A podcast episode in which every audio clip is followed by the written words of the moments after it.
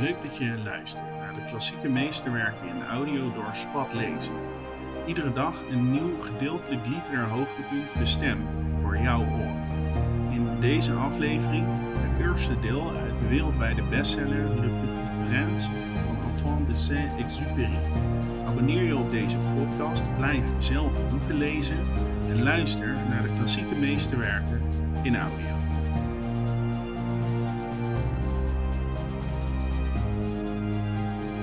Toen ik 6 was, zag ik eens een schitterende prent in een boek over het oerwoud. Het stelde een boa constrictor voor die een beest aan het opeten was. En er stond bij, boa constrictors slikken hun prooi in zijn geheel door zonder erop te kauwen. Daarna kunnen ze niet meer bewegen en slapen ze een half jaar lang om de prooi te verteren. Dat zette me enorm aan het denken over avonturen in de jungle. En het is me gelukt om op mijn beurt met een kleurpotlood mijn eerste tekening te maken.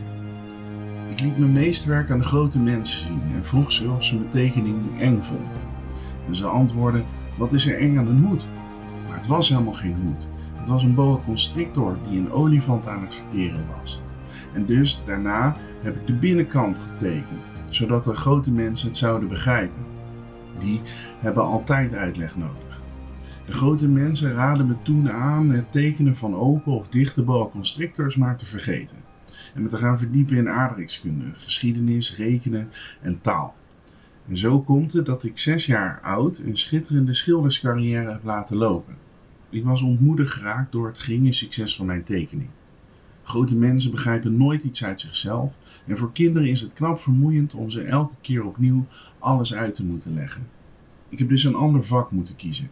Ik leerde vliegtuigen te besturen. Ik ben zo'n beetje de hele wereld over gevlogen en jawel, de aardrijkskunde is me goed van pas gekomen. Ik kon in 1 oogopslag China van Arizona onderscheiden. Dat is heel nuttig als je 's nachts de weg kwijtraakt. Zodoende ben ik in de loop van mijn leven tegen een hele rij gewichtige figuren aangelopen. Ik heb veel te maken gehad met grote mensen. Ik heb ze van heel dichtbij gezien, wat mijn mening over hen er bepaald niet positiever op heeft gemaakt. Als ik er eentje ontmoette die wel een gisse indruk maakte, dan probeerde ik mijn tekening wel eens uit die ik altijd bewaard had. En ik wilde weten of diegene dan ook echt snapte waar het over ging. Maar altijd was het antwoord, het is een hoed. En vervolgens begon ik maar niet meer over boa constrictors en ook niet over oerwouden of sterren. Ik paste me wel aan. Ik praatte over bridge, over golf, over politiek en over stopdassen. Het grote mens was dan zeer tevreden dat hij zo'n verstandig persoon had leren kennen. En zo leefde ik dus alleen, zonder iemand om echt mee te praten, tot ik pech kreeg met mijn toestel in de Sahara, 6 jaar geleden. Er was iets in het binnenste van mijn motor afgebroken. En aangezien ik geen bordwerktuigkundige en ook geen passagiers bij me had, moest ik proberen in mijn eentje een moeilijke reparatie te doen. Voor mij was het een kwestie van leven of dood. Ik had net genoeg drinkwater bij me voor 8 dagen. En de eerste avond was ik in slaap gevallen op het zand, 1000 mijl van de bewoonde wereld. Ik was eenzamer dan een schipbreukeling op een vlot midden op de oceaan. En je kunt je dus mijn verbijstering voorstellen toen ik bij het aanbreken van de dag wakker werd gemaakt door een grappig klein stemmetje. Het zei, alsjeblieft, teken een schaap voor me. Wat? Teken eens een schaap voor me. Ik sprong overeind, als door de bliksem getroffen. Ik wreef mijn ogen uit en keek eens goed. En ik zag een klein, werkelijk zeer bijzonder jongetje dat me ernstig aankeek. Ik bekeek deze verschijning met grote verbaasde ogen. Vergeet even niet dat ik me op 1000 mijl van de dichtstbijzijnde bewoonde streek bevond. Toch zag dit jochie er helemaal niet verloren uit. Niet doodmoe, niet stervend van honger, niet half dood van de dorst of doodsbang. Hij leek helemaal niet op een kind dat verdwaald was, midden in de woestijn op 1000 mijl van de bewoonde wereld. En toen ik tenslotte iets uit kon brengen, zei ik tegen hem, wat doe je daar? Waarop hij heel zachtjes herhaalde, alsof het hem om iets heel belangrijks ging, alsjeblieft, teken een schaap voor me. Als we iets echt niet begrijpen, durven we niet zomaar nee te zeggen. En hoe absurd het me ook leek, op 1000 mijl van enige levende ziel en in levensgevaar, ik haalde toch maar een blaadje papier en een pen uit mijn zak. Maar ik bedacht me dat ik vooral aardrijkskunde, rekenen en taal geleerd had. En ik zei tegen het ventje dat ik niet kon tekenen. En hij antwoordde, dat geeft niks, teken een schaap voor me. Omdat ik nog nooit een schaap had getekend, maakte ik voor hem dan maar een van de twee tekeningen die ik kende. De dichte boa constrictor. En ik was stom verbaasd van hem te horen, nee, ik wil geen olifant in een boa. Een boa is heel gevaarlijk en een olifant neemt echt veel plaats in. Waar ik woon is alles juist heel klein. Ik heb een schaap nodig. Teken een schaap voor me. Dus ik sloeg weer aan het tekenen. En hij keek nauwlettend toe en opeens, nee, die is nu al heel ziek.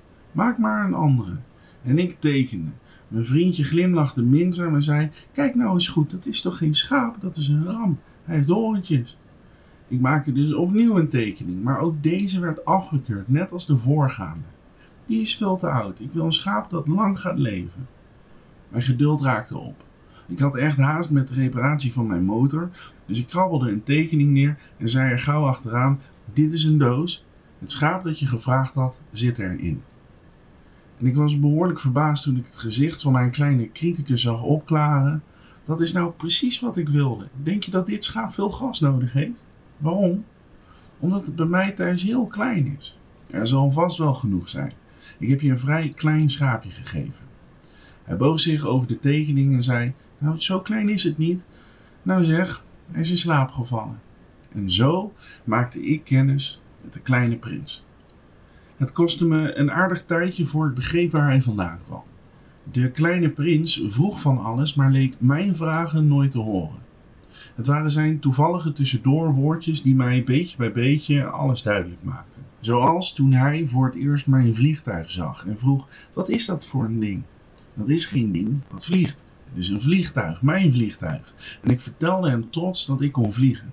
En daarop riep hij uit, wat? Jij bent uit de hemel komen vallen? Ja, zei ik bescheiden. Ah, dat is nou grappig. En de kleine prins barstte in een vrolijke schaterlach uit, wat me knap ergerde. Ik heb wel graag dat anderen mijn pech serieus nemen. En toen voegde hij eraan toe, dus jij komt ook uit de lucht vallen. Van welke planeet kom je dan? Ik begreep meteen dat dit wat licht kon werpen op het raadsel van zijn verschijning en ik vroeg hem op de man af, dus jij komt van een andere planeet? Maar hij gaf geen antwoord. Zacht schudde hij zijn hoofd, terwijl hij naar mijn vliegtuig bleef kijken. Met zoiets kan je natuurlijk niet van heel ver komen. Hij verzonk een tijd lang in gepeins en daarna haalde hij mijn schaap uit zijn zak en begon zijn schat aandachtig te bestuderen. Je kunt je voorstellen hoe nieuwsgierig ik was geworden door zijn halve verwijzing naar de andere planeten. En dus probeerde ik er meer over te weten te komen. Waar kom je vandaan, Jochie? Waar is dat, waar je woont? Waar wil je mijn schaap mee naartoe nemen? En hij antwoordde na even peinzen, weet je wat er zo goed is aan die doos die je me hebt gegeven? Die kan straks mooi als huis dienen voor het schaap. Natuurlijk, en als je lief bent geef ik je ook nog een touw bij om hem overdag mee vast te binden. En een paaltje. Vastbinden? Wat een raar idee. Ja, maar als je het niet vastbindt, loopt het weg. En dan verdwaalt het. Mijn vriendje kreeg een nieuwe lachbui. Maar dacht je dan dat het heen zou gaan? Maakt niet uit waarheen, rechtdoor, linksaf. En toen merkte de kleine prins ernstig op, dat werkt niet, zo klein is het waar ik woon. En misschien een tikje weemoedig voegde hij eraan toe, rechtdoor kom je niet ver. Zo was ik dus een tweede belangrijk feit te weten gekomen, de planeet waar hij vandaan kwam was nauwelijks groter dan een huis. En dat verbaasde me eigenlijk niet erg. Ik wist heel goed dat er naast de grote planeten, de aarde, Jupiter, Mars, Venus, de planeten met een officiële naam, nog honderden andere zijn. Soms zo klein dat het heel lastig is om ze met een telescoop te spotten. En wanneer een astronoom er daar eentje van ontdekt, geeft hij hem geen naam, maar een nummer. Dan noemt hij hem bijvoorbeeld asteroïde 3251. En ik heb goede redenen om te geloven dat de planeet waar de kleine prins vandaan kwam de asteroïde B612 is. Die asteroïde is maar één keer met de telescoop gezien, in 1909 door een Turkse astronoom. En die man had destijds een grote demonstratie van zijn ontdekking gegeven op een internationaal astronomiecongres, maar niemand had hem geloofd vanwege zijn klederdracht. Zo zijn de grote mensen. Gelukkig voor de reputatie van asteroïde B612 drong een Turkse dictator zijn volk op straffen des doods om voortaan Europese kleding te dragen. Een astronoom herhaalde zijn demonstratie in 1920 keurig in pak. En deze keer was iedereen het met hem eens. dat ik jullie deze details over asteroïde B612 heb verteld en je zijn nummer hebt toevertrouwd, dat komt door de grote mensen. Grote mensen houden van cijfers. Als je ze vertelt over een nieuwe vriend of vriendin, vragen ze nooit naar het belangrijkste. Ze zeggen dan nooit hoe klinkt haar stem, wat voor spelletjes doet hij het liefst en verzamelt ze ook vlinders. Nee, ze vragen hoe oud is hij, hoeveel broertjes heeft ze, hoeveel weegt hij, hoeveel verdient haar vader. Alleen op die manier denken ze hem of haar te leren kennen. En als je tegen de grote mensen zegt, ik heb een mooi huis gezien van roze baksteen met geraniums in een vensterbank en duiven op het dak, dan lukt het ze niet om dat huis voor zich te zien. Je moet tegen ze zeggen, ik heb een huis van 8 ton gezien. Want dan is het opeens, wat een mooi huis. Nog een voorbeeld. Als je zegt, het bewijs dat de kleine prins echt bestond is dat hij superleuk was, dat hij lachte en dat hij graag een schaap wilde. Als iemand graag een schaap wil, dan is dat het bewijs dat hij bestaat. Dan halen ze hun schouders op en doen ze of je een kind bent. Maar als je ze vertelt de planeet waar hij vandaan kwam, was asteroïde B612, dan zijn ze wel overtuigd. En dan laten ze je verder met rust met hun vragen. Zo zitten ze in elkaar. Je kan het ze niet al te kwalijk nemen. Kinderen moeten veel slikken van grote mensen. Maar let op, wij die het leven snappen, wij lachen om die cijfertjes. Ik had dit verhaal graag als een sprookje willen beginnen. Dan zou ik geschreven hebben, er was eens een kleine prins die op een planeet woonde die nauwelijks groter was dan hijzelf en die een vriend nodig had. Voor mensen die het leven begrijpen, zou dat veel echter geklonken hebben. Want ik zie niet graag dat de mensen mijn boek licht opvatten. Het doet me best pijn om deze herinnering op te halen. Het is alweer 6 jaar geleden dat mijn vriend met zijn schaap is verdwenen. En als ik probeer hem hier te beschrijven, dan doe ik dat om hem niet te vergeten. Het is verdrietig om een vriend te vergeten. Niet iedereen heeft een vriend gehad. En ik kan zomaar worden zoals die volwassenen die zich alleen maar voor cijfers interesseren. Het is precies waarom ik een verfdoos en wat potloden heb gekocht. Het is pittig om opnieuw te gaan leren tekenen, mijn leeftijd. Als je nooit iets anders hebt geprobeerd dan een dichte en een open boa constrictor toen je 6 was. En ik zal vanzelfsprekend proberen hem zo goed mogelijk na te tekenen. Maar ik ben er niet al te zeker van dat me dat ook lukt. De ene tekening is raak, de andere lijkt nergens op. Ik vergis me af en toe in hoe groot hij is. Hier maak ik de kleine prins te groot en ergens anders weer te klein. En ik twijfel ook over de kleur van zijn kostuum. Zo pruts ik hier en daar wat, zo goed en kwaad als het gaat. Uiteindelijk zal ik me zeker vergissen in belangrijke details, maar dat moeten ze me maar vergeten. Mijn vriend gaf nooit enige uitleg. Hij dacht misschien dat ik op hem leek, maar ik kan helaas geen schapen zien dwars door dozen heen. En ik ben misschien een beetje zoals de grote mensen. Ik ben ouder geworden. Niks aan te doen.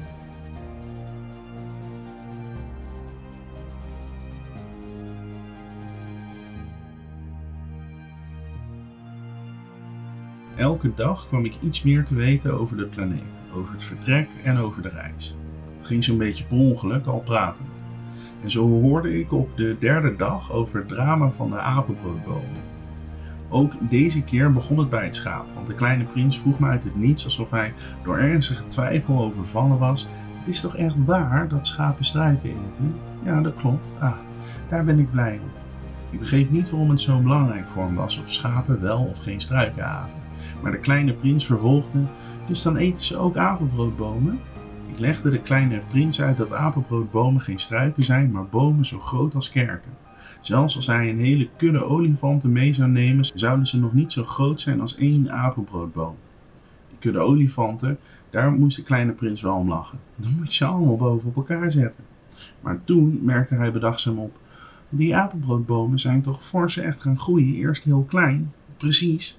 Maar waarom wil je dat jouw schapen de baby-apenbroodbomen opeten? En hij antwoordde, mooi, we zullen zien. Alsof het volkomen vanzelf sprak.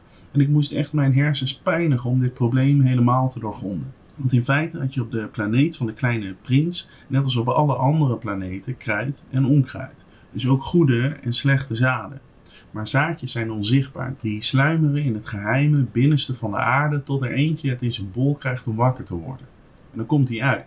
En dan duwt hij eerst een klein beetje verlegen richting de zon. Een schitterend klein sprietje radijs of roos tevoorschijn, heel onschuldig. En als het gaat om een klein sprietje radijs of roos, dan kan je het gewoon zo laten gaan. Maar als het gaat om een slechte plant, moet je die er meteen uittrekken, zodra je hem herkend hebt. Er waren dus verschrikkelijke zaden op de planeet van de kleine prins. De zaden van de apenbroodboom. En de bodem van de planeet was ermee bezaaid. En ja, als je een apenbroodboom niet op tijd te lijf gaat, kom je er nooit meer vanaf. Dan omsluit hij de hele planeet, doorboort hem overal met zijn wortels. En als de planeet te klein is en de apenbroodbomen met te veel, dan barst de planeet uit elkaar. Het is een kwestie van principe, zei de kleine prins maar later. Als je 's ochtends je tanden gepoetst hebt, moet je daarna de planeet zorgvuldig poetsen. Je moet je regelmatig toezetten de apenbroodbomen uit de grond te trekken, zodra je doorhebt dat het geen rozen zijn. Daar lijken ze namelijk erg op als ze heel klein zijn. Het is een vervelend karweitje, maar ook heel makkelijk. En op een dag raadde hij me aan om mijn best te doen op een mooie tekening, om deze zaak er bij de kinderen goed in te prenten. Als we ooit gaan reizen, zei hij, kan het ze van pas komen. Het is soms wel lekker om je werk een poosje uit te stellen, maar als het om apenbroodbomen gaat, loopt dat altijd uit op een ramp. Ik ken een planeet waar niks nut op woonde. Die had 3 struikjes laten staan. En op aanwijzing van de kleine prins heb ik die planeet getekend. Ik hou er niet van om de moralist uit te hangen, maar het gevaar van de apenbroodbomen wordt zo onderschat. Niemand die op een asteroïde verdwaalt loopt zoveel risico dat ik er voor 1 keer een uitzondering op maak. Dus ik zeg kinderen, pas op voor apenbroodbomen. Juist om mijn vrienden te waarschuwen voor een gevaar dat ze net als ik heel lang over het hoofd hebben gezien, omdat ze het niet kenden. Daarom heb ik enorm mijn best gedaan op die tekening. En de les die ik hun meegaf was de moeite waard. Ach, kleine prins, zo heb ik stukje bij beetje je treurige leventje leren begrijpen. Een tijd lang had je niks anders om je mee te vermaken dan de zachte kleuren van de ondergaande zon. En ik hoorde dat voor het eerst op de ochtend van de 4e dag, toen je tegen me zei: ik hou erg van zonsondergangen. Laten we naar een zonsondergang gaan kijken. Maar dan moeten we wachten. Waarop? Totdat de zon ondergaat. Je keek even heel verbaasd en toen moest je om jezelf lachen en je zei: ik denk dat ik nog steeds thuis ben. Inderdaad. Als het middag is in Amerika, gaat in Frankrijk de zon onder. Dat weet iedereen. En als je die zonsondergang wilt meemaken, hoef je er alleen maar voor te zorgen dat je binnen 1 minuut in Frankrijk bent. Al pech dat Frankrijk nogal ver weg ligt. Maar op jouw kleine planeetje hoefde je alleen maar je stoel een paar meter te verschuiven. En kon je elke keer, als je daar zin in had, even naar de invallende schemering gaan zitten kijken. Ik heb eens op 1 dag de zon 43 keer zien ondergaan. En een tijdje later voegde je daaraan toe: weet je, als je erg verdrietig bent, zijn zonsondergangen heel fijn. Was je die dag van die 43 zonsondergangen dan zo verdrietig? Maar de kleine prins antwoordde niet. De 5e dag werd mij, alweer dankzij het schaap, het volgende geheim van het leven van de kleine prins onthuld. Hij vroeg me plomp verloren, zonder inleiding, iets waar hij blijkbaar lang en stilletjes over had nagedacht: als een schaap struiken eet, eet het dan ook bloemen? Een schaap eet alles wat er tegenkomt. Zelfs bloemen met stekels? Ja, zelfs bloemen met stekels. En die stekels, waar zijn die dan voor? Dat wist ik niet. Ik was hard bezig een bout in mijn motor los te krijgen die te vast aangedraaid zat. Ik maakte me grote zorgen, want ik begon te vermoeden dat ik echt serieuze motorschade had. En het drinkwater dat opraakte, deed me het ergste vrezen. Die stekels, waar zijn die voor? De kleine prins bleef altijd terugkomen op een vraag als hij hem eenmaal gesteld had. En ik was zwaar geïrriteerd door die bout en antwoordde lukraak: die stekels dienen nergens toe, dat is gewoon gemeenigheid van die bloemen. Oh? Even was hij stil, maar toen wierp hij me driftig voor de voeten: ik geloof jou niet. Bloemen zijn teer, ze zijn naïef, ze doen wat ze kunnen om overeind te blijven. Ze denken dat ze heel afschrikwekkend zijn met die stekels van ze. Ik zei niks terug. Op dat moment dacht ik bij mezelf: als ik die bout nou niet los krijg, moet ik hem losrammen met mijn hamer. De kleine prins onderbrak mijn gedachten weer. Jij denkt dus echt dat bloemen... Oh nee joh, ik denk niks, ik zei maar wat, ik ben even met echt belangrijke dingen bezig. Hij keek me verbijsterd aan. Echt belangrijke dingen? Hij zag me staan, hamer in de hand, mijn vinger zwart van de smeerolie, gebogen over een ding dat hem heel lelijk moet hebben geleken. Nou praat je net als de grote mensen. Dat trok me wel een beetje aan. Maar genadeloos voegde hij eraan toe: je maakt een rommel van, je haalt alles door elkaar. Hij was werkelijk heel opgewonden, schudde zijn gouden haren in de wind. Ik ken een planeet waar een purperrode heer zit. Die heeft nog nooit een bloem geroken, nog nooit een ster gezien, nog nooit heeft die man van iemand gehouden. Hij heeft nooit iets anders gedaan dan dingen bij elkaar optellen. En de hele dag herhaalt hij, net als jij: ik doe belangrijke dingen, ik doe belangrijke dingen. En dan zwelt hij helemaal op van trots. Dat is geen man, Dat is een champignon. Een wat? Een champignon. De kleine prins zag nu wit van woede.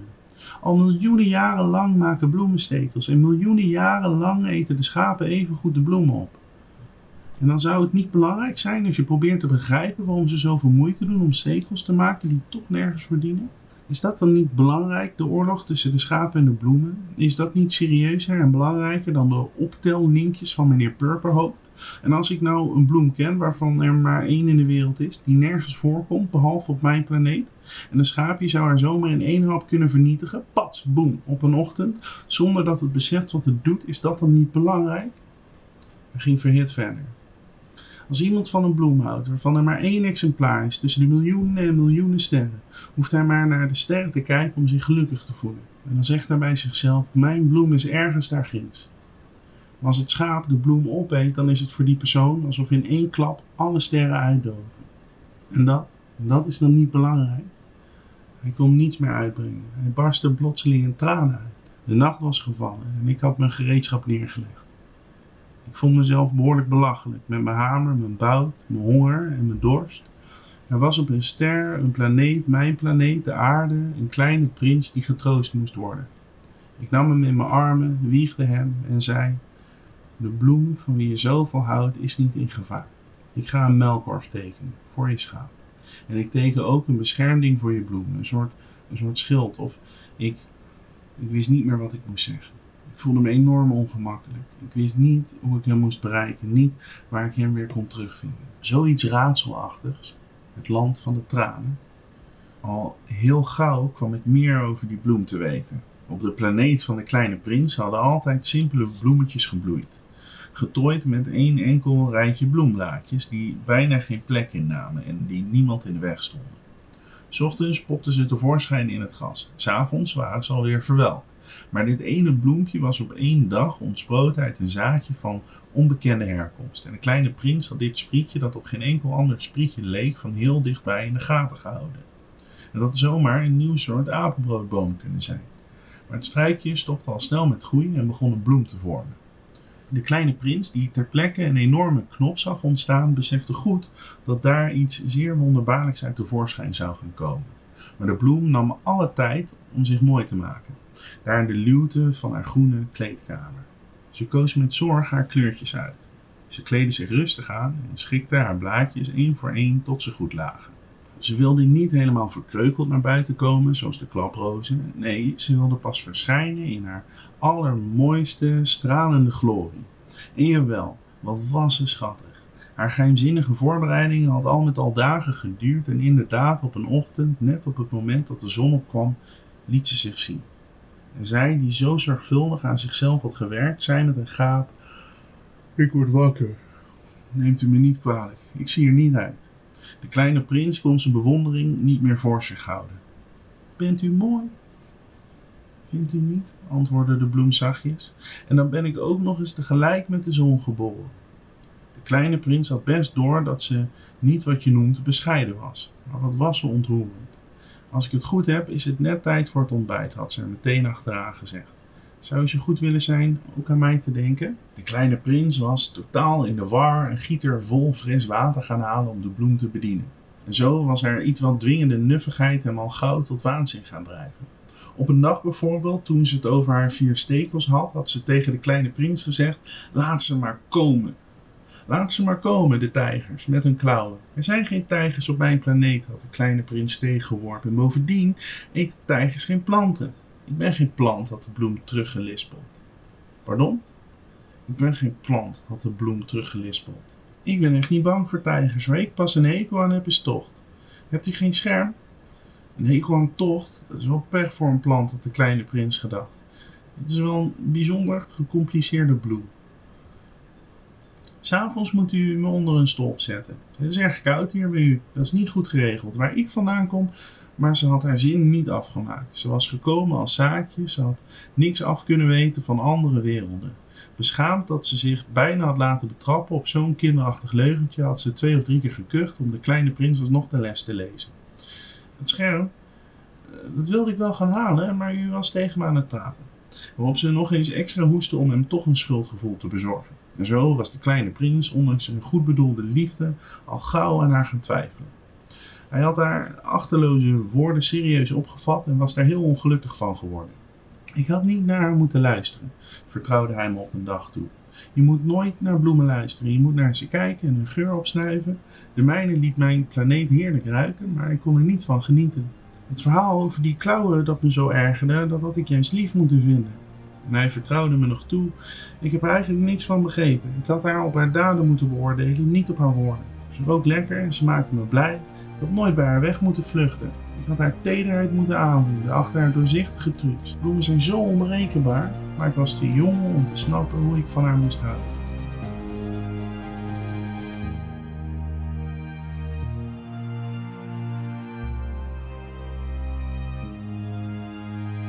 Leuk dat je luisterde naar de klassieke meesterwerken in audio door Spot Lezing. Abonneer op deze podcast in je favoriete podcast-app. Vertel je vrienden over deze podcast en koop een boek, want dat is goed voor je. Als je er tenminste ook in leest. In de volgende aflevering, het tweede deel, uit de wereldwijde bestseller Le Petit Prince van Antoine de Saint-Exupéry. Luister in onze podcastfeed ook naar George Orwell's Animal Farm en Le Tour du Monde van Jules Verne.